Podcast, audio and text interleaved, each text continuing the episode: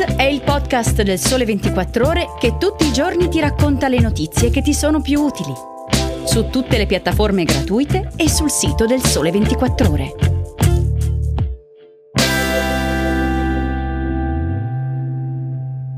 Buongiorno e bentornati a una nuova puntata di Start. Oggi è il ventotto agosto duemilaventitré e io sono Michela Finizio. Vi propongo una selezione di tre notizie che potete trovare sul quotidiano del Sole ventiquattro Ore di lunedì. Inizieremo con due numeri da cui parte la caccia alle risorse necessarie per rinnovare gli aiuti a favore delle famiglie e dei lavoratori con la prossima legge di bilancio. Poi passeremo ai canoni di locazione per gli studenti che tornano in piazza e nelle tende contro il caro affitti. E infine uno sguardo alle forme più recenti di discriminazione nel mondo del lavoro. Ma cominciamo.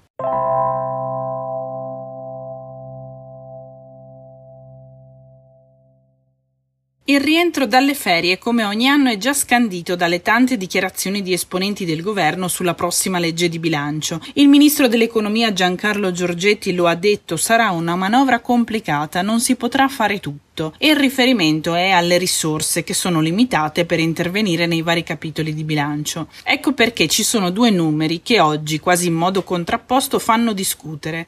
Da un lato ci sono i due miliardi che dalle stime del Sole ventiquattro Ore del lunedì verranno avanzati nell'ambito dell'assegno unico per i figli. A quanto pare la misura, entrata in vigore a marzo dello scorso anno per sostenere le famiglie e la natalità, chiuderà il duemilaventitré con un tesoretto.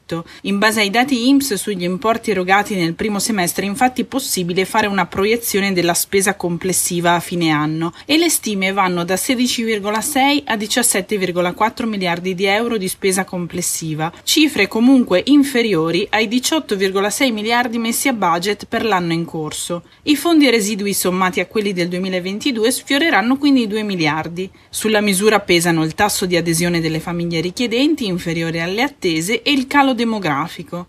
Per capire come utilizzare queste risorse residue è già partita una gara. Il forum delle associazioni familiari chiede di rafforzare lo stesso assegno unico, ma dal Ministero della Famiglia fanno già sapere che la ministra Eugenia Roccella proporrà di utilizzare i fondi per finalità analoghe, per finanziare un pacchetto di misure per il secondo figlio contenente aiuti in varie forme per sostenere la seconda gravidanza. Le misure sono ancora allo studio, ma l'obiettivo è quello di innalzare il basso tasso di fecondità che penalizza il paese. La seconda cifra che fa discutere, sempre in vista della prossima manovra di fine anno, la presenta la collega Valentina Melis nel suo articolo. Mentre la politica discute sul salario minimo e gli italiani faticano ad arrivare alla fine del mese, fa impressione scoprire che serviranno dieci virgola quattro miliardi di euro per rifinanziare le principali misure di sostegno per i salari, introdotte nel duemilaventitré per tutelare il potere d'acquisto dei lavoratori alle prese con l'aumento dell'inflazione. Un costo necessario per prorogare questi aiuti anche nel duemilaventiquattro. A pesare di più su queste cifre è la riduzione del cuneo contributivo per i lavoratori con retribuzioni lorde fino a trentacinquemila euro, che vale nove virgola otto miliardi, l'innalzamento a tremila euro della soglia di non imponibilità dei fringe benefit attribuiti ai lavoratori con figli a carico invece costa trecentotrentadue milioni, e vale infine duecentoventidue milioni la riduzione al cinque per cento dell'imposta sui premi di produttività. Insomma, da un lato, quello dell'assegno unico, ci sono circa due miliardi di risparmi, dall'altro vanno recuperati fino a dieci virgola quattro miliardi di euro per continuare a sostenere i salari.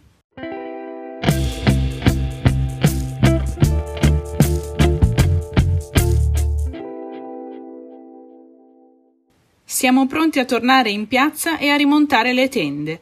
Con queste parole i leader della protesta studentesca hanno già minacciato di tornare in piazza contro il caro affitti, e mentre loro si preparano a scaldare il mese di settembre, la collega Laura Cavestri nel suo articolo presenta il conto degli affitti nelle principali città universitarie. L'aumento medio del canone si attesta intorno al dieci per cento se confrontiamo l'offerta dell'estate duemilaventitré con quella del duemiladiciannove. In molte città l'aumento arriva a toccare tra il venti e il quaranta per cento. I dati sugli affitti affitti universitari arrivano da Immobiliare Insights e mettono a confronto i prezzi medi di una camera singola in ventotto capoluoghi italiani. Il costo di una stanza è cresciuto soprattutto nelle città cosiddette di seconda fascia, come Modena, Bari, Parma, Brescia e Ferrara, che però vantano ottime università.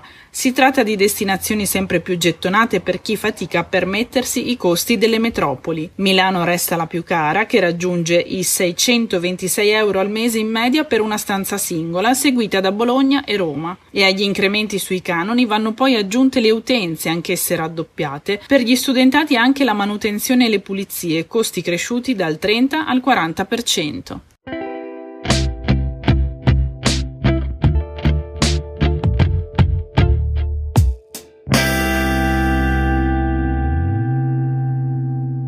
Veniamo ora all'ultima notizia. Il cinquantuno per cento dei lavoratori dichiara di aver subito discriminazioni sul posto di lavoro una o più volte negli ultimi dodici mesi. A registrarlo è un'indagine condotta a livello europeo da Page Group su un campione di circa cinquemila dipendenti. In particolare uno su sei, il diciotto per cento, ha dichiarato di essere stato discriminato spesso o sempre, mentre il trentatré per cento ha riferito di episodi occasionali. Ma la particolarità evidenziata dalla ricerca è che la discriminazione non riguarda più solo il genere. Una persona su tre nell'ultimo anno è stata discriminata per la sua età.